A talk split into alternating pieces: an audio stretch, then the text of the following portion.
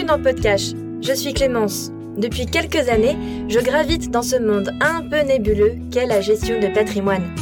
Aujourd'hui, en cette période très fiscale, entre guillemets, petit focus sur la LMNP, ou, autrement dit, la location meublée non professionnelle.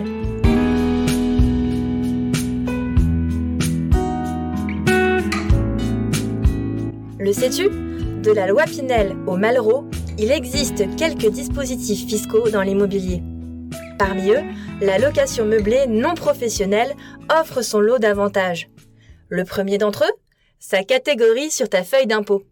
Les revenus liés à une activité LMNP sont imposés en tant que bénéfices industriels et commerciaux, ou BIC, et non en revenus fonciers, comme c'est le cas pour une location classique. En plus de cela, avec la catégorie BIC, tu peux choisir entre deux régimes fiscaux aussi intéressants l'un que l'autre. Enfin, selon ton profil. Je m'explique. Le premier de ces régimes, appelé micro-BIC, permet de ne payer l'impôt que sur la moitié des revenus locatifs. Avec le micro-BIC, l'administration fiscale applique automatiquement un abattement de 50%.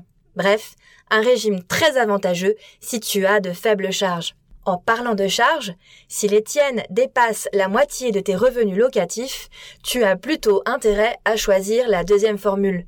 J'ai nommé le régime réel. Pourquoi? Parce que ce régime permet notamment de déduire un nombre important d'édits de charges.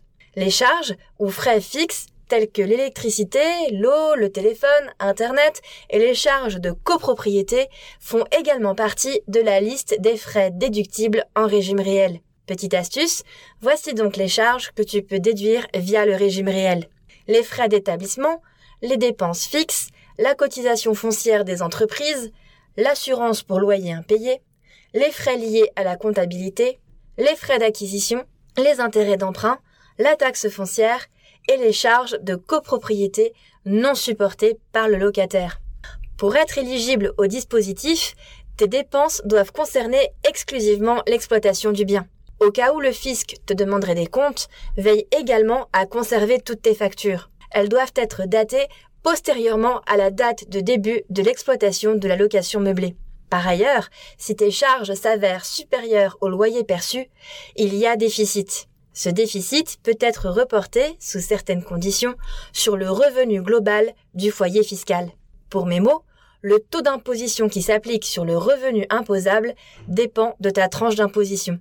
Pour mes mots, le taux d'imposition qui s'applique sur le revenu imposable dépend de ta tranche d'imposition. Dernier conseil, il est très important de tenir une comptabilité dans le cadre de la LMNP, surtout si tu prends le régime réel.